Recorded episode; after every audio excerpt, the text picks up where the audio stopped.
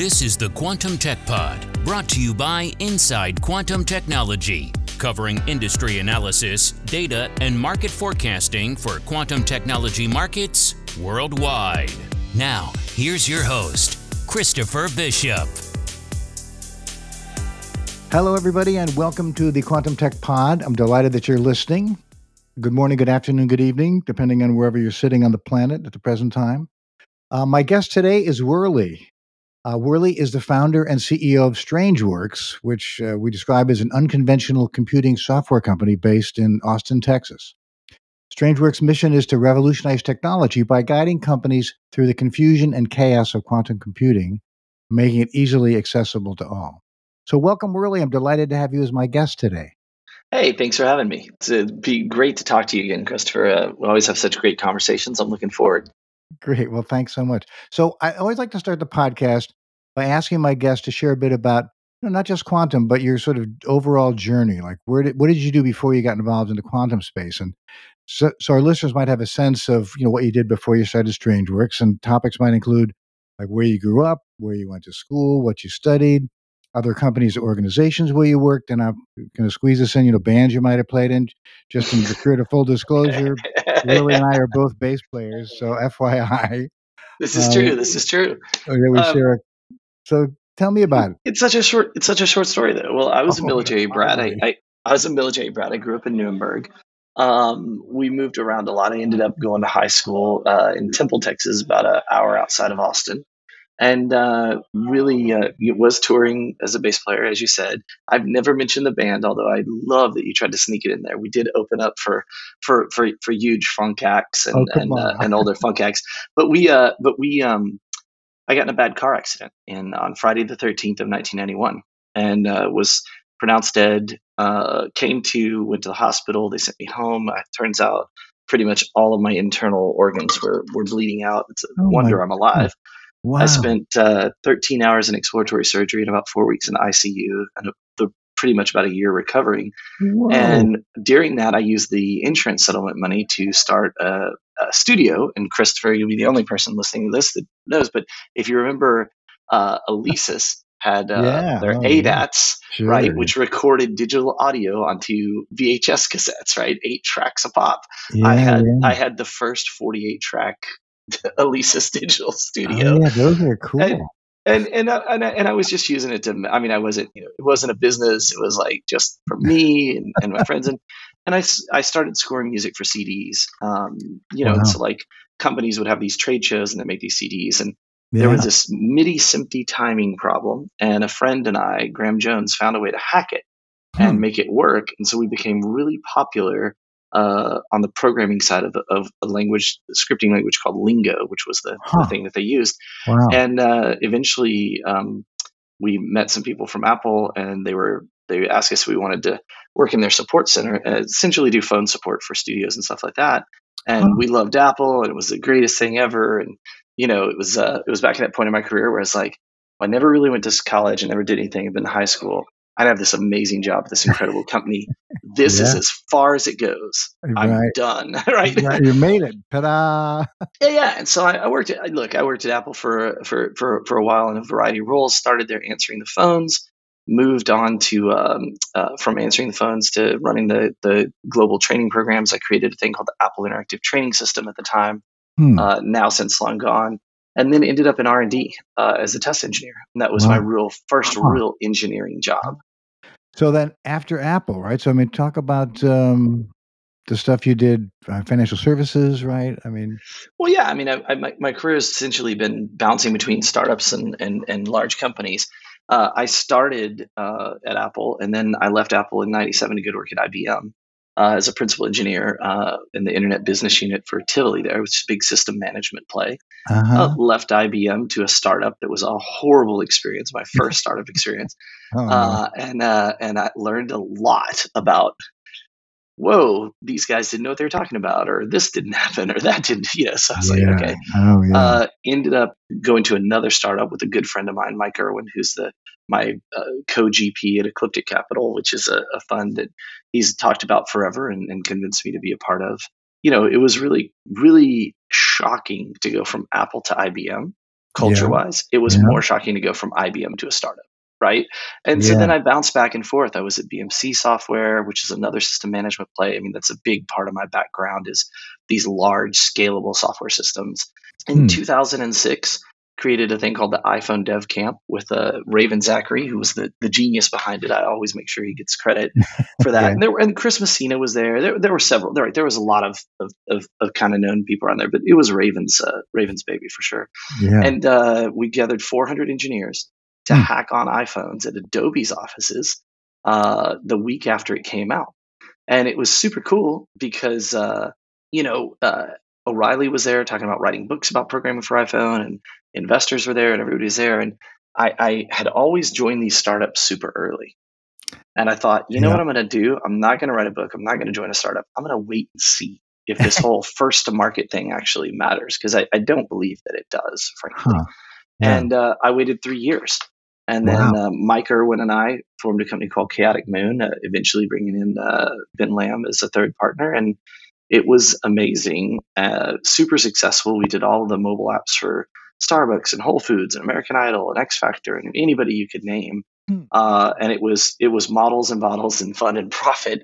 I always like to say that was my first real startup because it was the first one I really founded, right?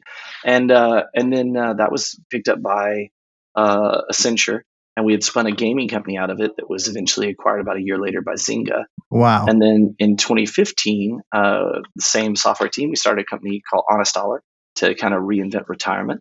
Right. Uh, launched it at South by in March 2015. Uh, it was acquired by Goldman Sachs in March 2016. I went on CNBC and said, "I'm joining the management team at Goldman Sachs, yay!" And because uh, wow. I am clearly, wow. And I say this tongue in cheek because I, I, like all my Goldman peeps, but but you know, clearly I am Goldman material, right? For anybody listening oh, that knows me, they're like, "Wait, oh. how how would you?" They let you in the building, right? I mean, that's oh, really? that, that's the answer. Um, you know, and and and I had looked at, and that's where the quantum journey kind of comes into play. I had looked yeah. at quantum for a long time. Um, I had studied it, and uh, in 2016, I tried to get Goldman to to take a, a, quantum leap of faith. There were a couple people working on it there at the time. There was some interest, but they weren't they weren't really ready for that. Yeah. And uh, and yeah. and so now, of course, they have a big team. They've got a lot of other stuff going on. Right. But yeah, yeah. you know, uh, so I started uh, StrangeWorks, you know, which is uh, you know, you mentioned in this, you know, and kind of how did you how did you get to where you go? Well, StrangeWorks started as a Linux Foundation project, and that's the thing most people don't know is that wow.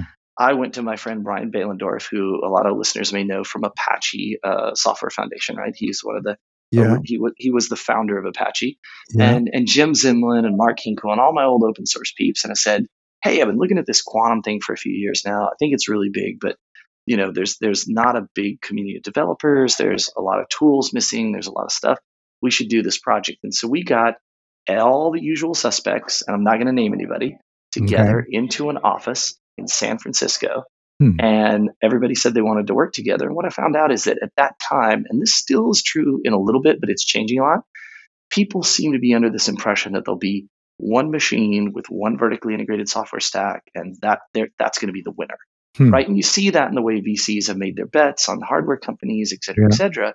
I just don't believe that. But they, yeah. they basically, you know, long story short, they didn't get along. And so when they didn't get along, I just said, you know, I kind of just threw my arms up and said, uh, screw it. I'll just do it as a commercial company. I'll just do it myself. And that was that was how StrangeWorks got started.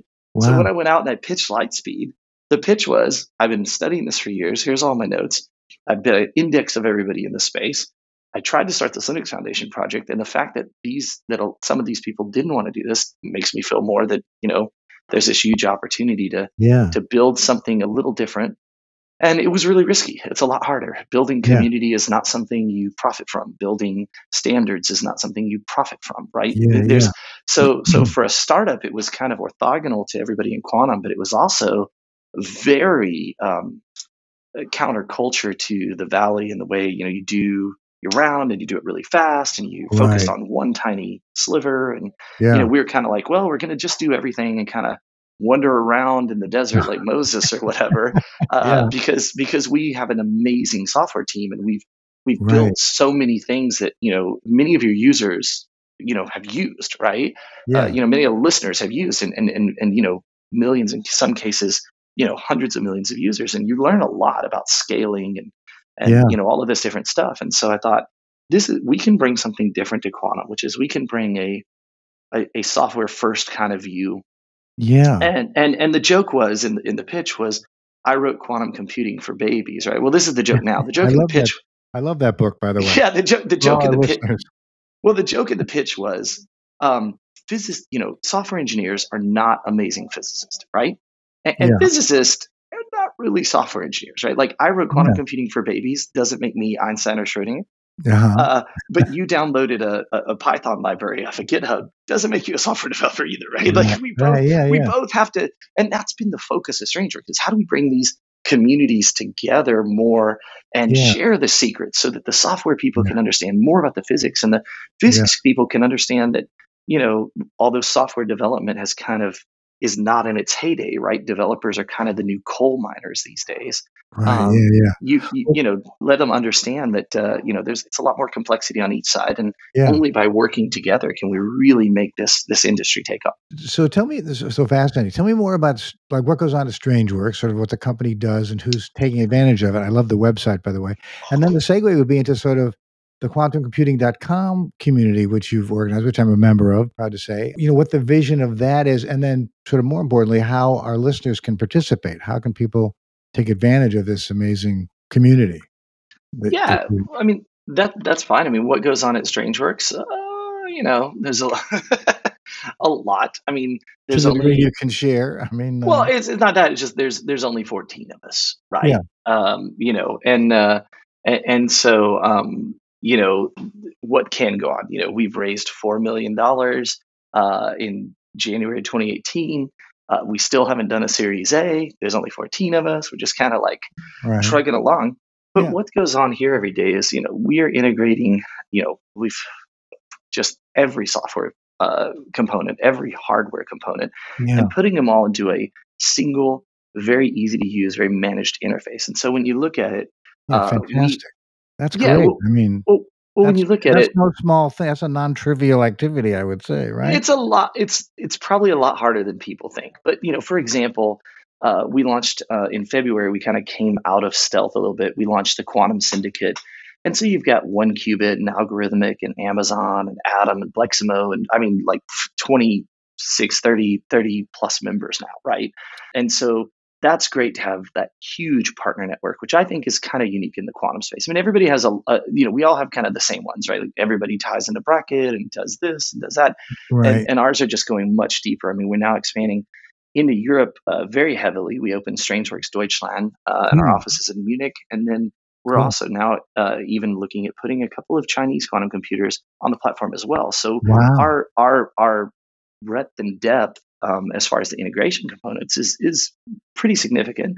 And of course, that means we support all the frameworks, right? So you talked about quantumcomputing.com. Well, whether you're talking Amazon Braket's SDK or Blueqat or Cirq or Ocean Forest or Jupyter Notebooks or PennyLane, whatever it is, we've Yeah. had all of that all organized, and then we manage it for you. So, for example, you know, Yeah. if somebody updates a framework, you don't have to worry about uh, whether you're updating stuff. It's all a hosted infrastructure, right? Yeah, yeah. So you cool. just go and work on your code, and that was it. the The goal of quantumcomputing.com was not just to build community and learn about what we might be able to contribute to the to the quantum community, but it was to start bringing and bridging things together yeah. in a way that is effective for the person that I care about, which is the scientist working on the cure for cancer, Mhm. environmentalist working on climate change, the Yeah. material scientist, or the chemist, or the Mm. quantum chemist, right? And so it's th- there's not a lot of those people, and so we're trying to figure out well, how do we support them?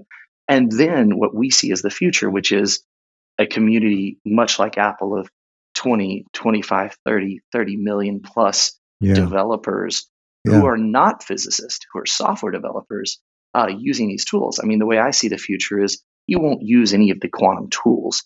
You will simply be working on a problem, and the software on the back end and the hardware on the back end will automatically route and change and push things to where they need to be. Yeah. Uh, and you'll be using quantum, but you won't necessarily know.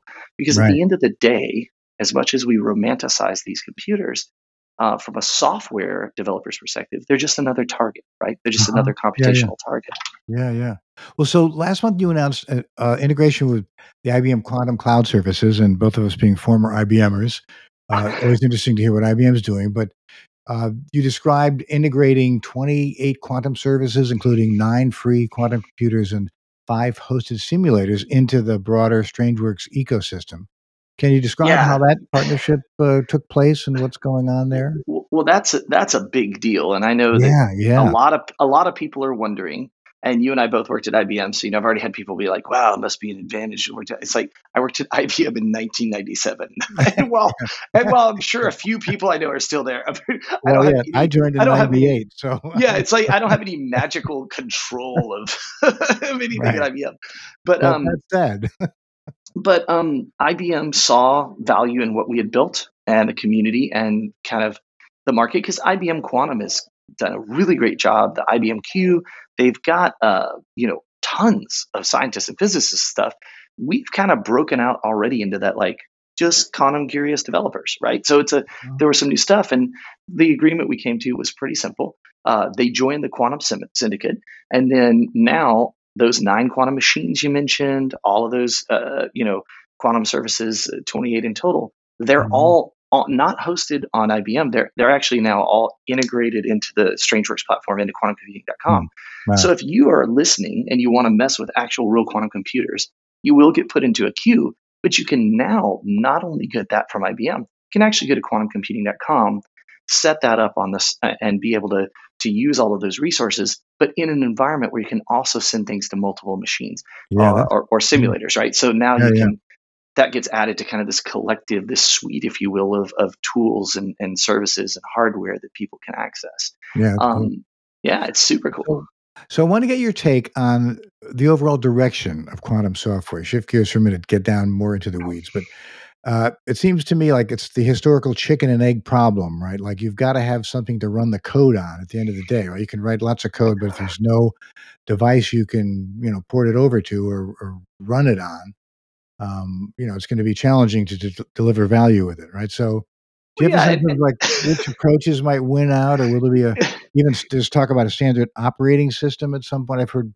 companies talk about creating a mm, yeah. I, operating system. What's your take? so so I worked on Mac OS um, hmm seven, and I know how many thousands of people worked on that. Yeah, I, I understand what building an operating system is, and I used to work for the guys who do it.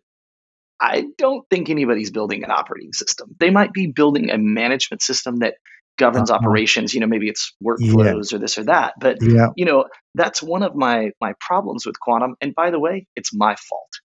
As one of the people coming from software into quantum, yeah, we have not done a good enough job of working with all of these people in quantum that we know and that call and stuff of of kind of educating them on on like actual like software terms and developments. Look, everybody says platform, but one company says platform and they have a platform, and one company says platform and they have an SDK, and one company has a platform and they have an open source system that they've added some quantum on top of, and you know it, it, the terms get really loosely applied in this space more than any space I've been in.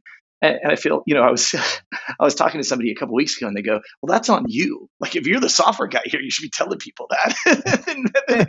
he's yeah, like, "You yeah. can't blame them. That's your You fault." can't, you But can't say that. But you're talking about the future of software, and I think we took a we're taking steps to that. So, you know, another IBM announcement, we did two back to back, which was a little Right. uncomfortable for me because I don't work for IBM.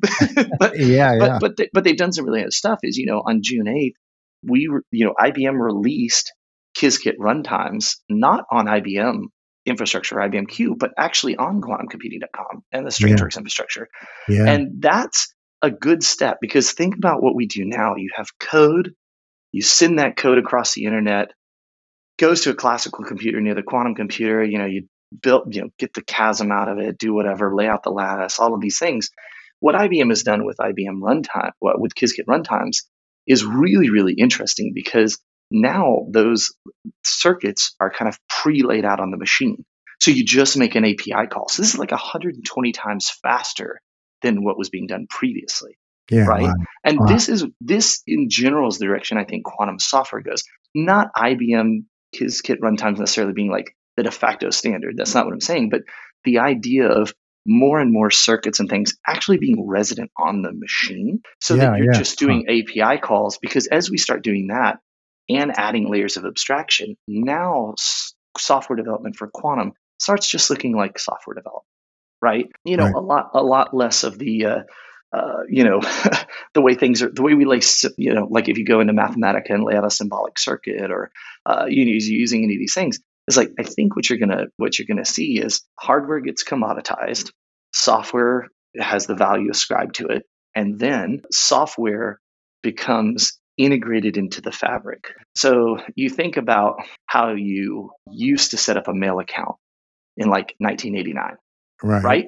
Yeah. And and then you look at how Wow. that how that evolved to where now you know how my mom how I set up her mail account is I made her a QR code so when she gets a new device and she forgets it she points her camera at the QR code I have a script that just puts all our names and passwords in and she's set up on mail right this kind of abstraction this kind of automation uh, happens everywhere I mean think of how you were you were at IBM think of you know how programming worked at IBM when you were there in the 90s Yeah. right how Yeah. did software development work you know Yeah. we're talking pre Git, pre subversion, pre CVS, right Yeah. you start Yeah. And, Yeah. Oh, yeah. and and people listening may not know what any of those things mean though right but but when you start when you start looking at just how you used to manage the code you were writing or collaborate on teams how fast things have advanced how easier they've gotten i mean i remember when web developers much like quantum developers today were making hundreds of thousands of Oh, dollars because yeah. they spoke internet Well, right? totally. Yeah. and I'll never forget um, Well, a yeah. senior senior manager at IBM uh, that that worked for Gerstner asking me once, uh, "What the hell is a web developer? Are they a software engineer or not?" Yeah. right? Yeah. Well, no. And now you- Yeah. And now now look at all the schools you have and the coding schools and Yeah. how how you know like now you you don't you know websites and, and this is an important lesson for everybody in quantum and for everybody in general just as an entrepreneur is to understand like websites used to be millions and millions of dollars So, I like mean, I, I, worked on would- a website project that was 12 million bucks to build a Yeah. website and Oh, now now 30 years later wix is nine bucks a month Well, right and you don't use yeah. any code Or you download That- like a WordPress template and the. Well, correct I, I worked at uh, several inter- interactive agencies in New York in the early days, and yeah, we used to charge corporate clients a ton of money to build these websites for them.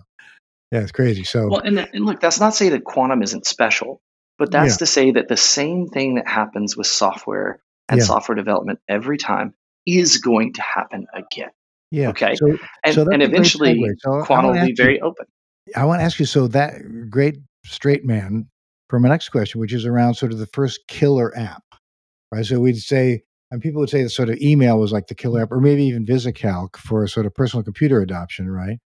But what's your sense of like, you know, what's what's the solution that quantum will deliver, uh, uh, inc- you know, incrementally um, uh, or exponential improvement to, and that'll sort of drive adoption and understanding. I mean, could it be cryptography? Could it be optimization? So, Uh, so that's a great question. And look, everybody's focused on chemistry. Obviously, all the pharma companies are doing stuff, material science. Quantum chemistry's been a thing for a while. It makes sense. I'm looking at it from a different perspective, right? Okay. Uh, I don't look at it from an industry vertical or a problem, a specific problem. I look at it from a type of problem. There is a large problem space, and there are a multitude of extremely valuable problems. I feel like right now everybody in quantum is like, we cure cancer, that's worth tons, right? Th- These problems that, that I hear people talk about are like, and then space portal to Mars. And you're like, right, but you realize there's a million problems that affect all of us every day that we can't fix that are much easier, right? And Yeah. these are this problem space is where you add a few variables, you add something, and the evaluation time skyrockets, right? So, like Michelle Simmons, uh, you know, gave her her TED talk, I believe it was, and she's a traveling salesperson as an example, right? And and I've used her her same example and always giving her credit for it as well. You get take you want to go to 14 cities, you do it on the laptop, takes 1600 seconds. You go to 22, that laptop takes 2,000 years, right? So this this area, and that that's a very generic way to look at it. But that's the kind of thinking I want my team here to be able to do. I don't want to be like, look, we're just looking at BQP or NP plus R or this area or that area. I want to think bigger, more, because the approach we're trying to take, if it hasn't become apparent to everybody, is extremely autopoietic, meaning we're trying to building a self-managing, self-governing environment within this quantum landscape, right? Yeah, Uh, yeah. that, that everybody can benefit from. But I think it's, I don't think it's a, I think looking at it at specific problems is short-sighted, and I'll tell you why. Because where we're at in quantum right now, is effectively 1963. and this guy named Jack has just okay. come up and he said, Here's a microprocessor. and everybody is thinking we can make, uh, you know, with the microprocessors came out, they said, you know what? Record keeping is done. Look at how we're going to be able, right? You know, yeah, or yeah. pick your pick your problem, right? Yeah, but they were all like stupid. Like we look back at them, we're like, what? But nobody was talking about autonomous vehicles or drones or AI or quant or nobody was envisioning any of this stuff. So the way when I started the when I you know moved the company from this you know from hey it's a it's a idea for open source thing to to a commercial company, the other thing I, I moved was opening, broadening the the horizons and thinking, you know what the purpose of StrangeWorks really is? We're not here to solve the problems of today. We're here to bring about and hopefully take advantage of the opportunities of tomorrow. When we move from von Neumann architectures there will be a whole new set of ideas. There will be ideas around superintelligence. There will be ideas around a million things. And and I don't want to be the CEO of IBM saying, I think there's room for four or five computers in the entire world at least, right? right? you know? quote. Yeah, yeah. Yeah, and I think that that's part of where, you know, where we're maybe being a little too myopic in the industry right now is every conversation I have with a venture investor, with a partner, with a customer is all around this such a specific problem it's such a thing and it's like right but but but there's a million other ways to use this processing power that that have value that may have value today and i will foreshadow i'm hoping that one of our partners who has done something i think is a very demonstrable proof of the, the value of quantum in an area that nobody is looking at uh, is hopefully going to publish that on quantumcomputing.com. We're talking to them, you know, of course, the first thing when somebody discovers something, right, in quantum is everybody's like, oh, you know, well, the patent and the IP, and what about the? right, right, yeah, yeah, yeah. I'm telling yeah, yeah. you, we're gonna we're all gonna move a, a, forward a lot faster and a lot more in sync uh, the moment that we uh, the moment that we can uh, collaborate a lot better. Yeah, because there's a long way to go. Yeah, yeah. So I, I, in in closing, I always like to move to a topic that's near and dear to my heart, um, and get your take on the challenges facing not only a company like StrangeWorks, because you say 14 of you uh, working on this currently, but more broadly the quantum information science space, and that is finding talent. Like, how do you go about recruiting for for the company? What might be done to help better prepare the quantum ready workforce for? Oh my God, stuff that, that's coming. That, that is literally one of my favorite topics. So yeah, I, cool. I, did, I, when I, I did not know that question was coming up. I, I, I must have missed that, you know, in your email. But that's a fantastic question, and the, okay. the reason is this: so, first of all, from a StrangeWorks perspective, I do not have any issue recruiting because I've been in this industry for 30 years. Everybody at StrangeWorks has worked together between around five now, six, because we have some a couple new people, years to up to around 27 years. Wow. Right? Cool. So the so the this is absolutely um, you know a different approach because I need physicists to inform the software developers, right? I'm not building hardware. Like there's no hard science happening. This is all software. Mm-hmm. And so for me, it's a lot easier to recruit. However, now we talk about a problem. And you've heard me say this on stage before. If we had a million qubit machine today and we dropped it in the middle of San Francisco or Tokyo or New York or London or wherever, who would program it? Like, who would actually be able to take advantage of it? And the, the reason I wonder that, and I know there's maybe a few people who think they could, but I think that these things are going to start getting infinitely complex. And so I think that recruiting on the hard science side is going to be like, I'm glad I don't run a hard company because they're all getting hundreds of millions in funding. The price of talent is going up exorbitantly. And, and the talent is getting smarter about the startup world. So they're starting to understand a lot better which they should. And I hopefully I feel like I've done my part in helping educate a lot of people that have reached out to me on LinkedIn and stuff about yeah, like, here's yeah. what you need to be worried about with the employer or the this or the stock option or the that or the whatever. Yeah, um, and by the way, anybody listening, hit me up on LinkedIn. It's just that early, and I'm happy to give you free advice too. You just might have to wait a couple weeks to hear from me, but I'm more than happy to help everyone. Yeah, um, because again, I think openness and transparency are important. But you know, you asked about this workforce. This is going to be key and is going to be critical and it's going to be extremely critical in the next 24 to 36 months. Because if we started training people in quantum mechanics today, I don't know that in 36 months we'd have enough people to where I think the market will be. Yeah. Right. So I think yeah. there's a huge delta between talent and opportunity, right? There's going to be so much opportunity. I don't think we're going to have enough talent. That's going to force investment and things into stuff like what we're doing, which is how do you augment that, right? What is software's job? Software has one job the elimination of complexity.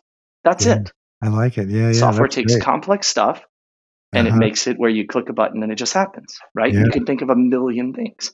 Yeah. Um, and everybody always says software displaces jobs. It does that. That's not true. It eliminates complexity. Tell bank tellers in the 80s were protesting in picket lines that ATMs were going to take their jobs. right. And it, it didn't, right? It, it meant they didn't have to count out cash and do the complexity, all this stuff. They could now be customer service, right? Yeah. And do, do other stuff. So, so the same way I see that happening in quantum, I see we're going to go through a period in the next 36 months where there will be a massive talent shortage. This has already been talked about too much in the community, right? Like everybody's aware of that. That's no, that's no, that's no secret. But I think that talent will then, I, I'm wondering what happens to all that talent if we train up too many people and then the software comes in and we start adding abstraction layers and it starts getting easier. You know, how, how do we, con- and this is a concern I hear from people that, that reach out to me on Twitter and LinkedIn is I am a physicist. I'm just, you know, at this point in my career, I haven't, you know, I'm about to do my my my postdoc work or I'm I'm defending my thesis. You know, they're right in, in that enter the market. And or more importantly, they're a couple years before. And they're saying, do I start augmenting it with computer science? Do I start, you know, and, and the, the fact is none of us know what's going to happen. Anybody Yeah. who tells you they do is a, is a fool. Uh, but I, I, I have seen repeatable, demonstrable cycles in new technology and software where, uh, you know, iPhone was no different. You had no iPhone Yeah. developers, yeah. and now you have 30 million iPhone developers, and they don't make money because there's too many of them, and there's a hundred task app and a hundred. uh, That happens in every Yeah. single technology advancement, and it will happen in quantum too yeah. you know and so sure. so people are looking at algorithms and and and and, and all of this stuff it's like those are going to come from academia they're going to be free there's going to be dozens of them and, and by the way the banks aren't going to want to share algorithms they're going to use the open source ones and modify them there's gonna, so there's all of this stuff is going to happen and it's this quantum workforce is the number one issue we should all be discussing we should all be collaborating on because you know i'm i'm going to be trying on the software side to get software developers to be able to do more without the the, the physics necessarily, and the physicists are going to be trying to use the physics to drive better hardware and all that. But you know, if we if we train too many people, and there's a there's this just as bad as effect as what we have now, which is there's probably only a couple hundred people worldwide that really matter. And even if even if you counted everyone, you're talking about what 10, 15, 20,000? I mean, and that's a stretch. That is a huge Yeah. like stretch. Yeah. Yeah. Apple has 30 million developers in their ecosystem Yeah. right? You know what I'm saying? So like, there's these dynamics that'll happen in workforce, and I believe governments.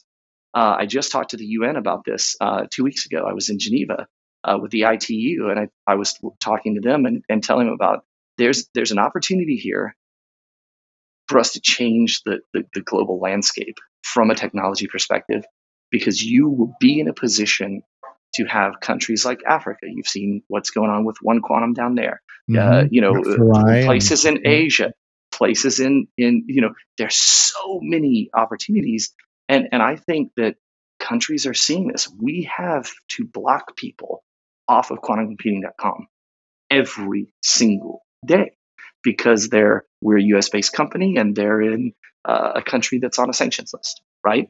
Or they're this. There are people using it in over a hundred countries Hmm, and, and and this is different than anything I've ever seen. And I'll, I'll, I'll, I'll sum it up. But quantum workforce, everybody saw what the web did for economics of countries, right? And e-commerce. And we saw that the people that built out infrastructure later, that did the training, like, didn't have the workforce, right? They've they've developed less. They've missed the opportunity yeah. right? Many countries, you can say, miss the internet completely. Look at e-commerce in the US compared to Europe. So there's Yeah. all of these things. Look, this is the chance for all of these lesser, uh, you know, known countries in, in the tech scene to become powerhouses. There are physicists in all of these places. Uh, there are software developers. And so when I look and I say, wow, this thing that we've created that we didn't really didn't promote, that we that we don't uh, you know invest a lot in. Obviously, we're working on some, some you know what we, we think is going to be the core uh, of the of the business. Um, this thing has users in over 100 countries. There's Yeah. thousands of projects. There's that, and it just tells me Yeah, but it's not about us or that. It's about quantum is going to go global faster than any other significant technology milestone yeah. and advance in our history. So really, that great. opens up a world of insane insanity for for governments everywhere, right? Well, yeah, and for talent. So really, that's a great note to close on. Um, with your permission, I'm going to invite people to connect with you on LinkedIn. I know you get you're inundated, I'm sure, but uh, you know that's the lingua franca, right? That's the place to connect. So uh, absolutely, I'm cool with that. And then Look, I encourage I, people to go to strangeworks.com and to quantumcomputing.com to learn more about the great work that you're doing. Um, there's a quantum computing uh, community newsletter as well that I've signed up for that I encourage listeners to check out. Um, and any final comment you want to say before we, we wrap our podcast? I think that we live in the greatest time to be alive in history. I believe that the 2020s are going to be like the roaring 1920s. And I think quantum is going to be a much bigger part of that than people believe right now, right? People think, oh, you know, I still hear people say, oh, it's 20, 30 years out or whatever. Look, billions of dollars in the past six months invested in quantum, direct, right, 450 million yesterday into one company. Right. PSI, right? There's quantum, a lot. Yeah. Yep, there's a lot of smart people. Yeah. That's there's a lot of smart people, and now there's a lot of money. And I got to tell you, that doesn't mean it's you know, yay, quantum, we're done. We'll like fix it in a week. But massive breakthroughs. There are so many talented physicists around the world. I've had the pleasure and the benefit of talking to and and now they're getting this type of funding, and and now it's getting a little bit cooperative, but also coopetition. This is going to be the space, and I just think everybody listening, if they're invested in it, invest more. If they're if they're thinking about getting into it, get into it now because quantum is going to be like your favorite hot stock in three years. It's going to be you know, by the time you've heard about it and how hot it is, it's too late for you to maybe necessarily get in it, right? right um, uh, yeah, I mean, this is this right. is. I, I, couldn't think of anything I'd rather be spending my time on at this point in my career, at this point in my life, because I feel like I'm not going to be one of the people remembered by history, but I'm going to have met two dozen of them. Yeah, and, cool. and, I'm meeting some of these amazing physicists and some of these amazing software people that are now coming into this space too.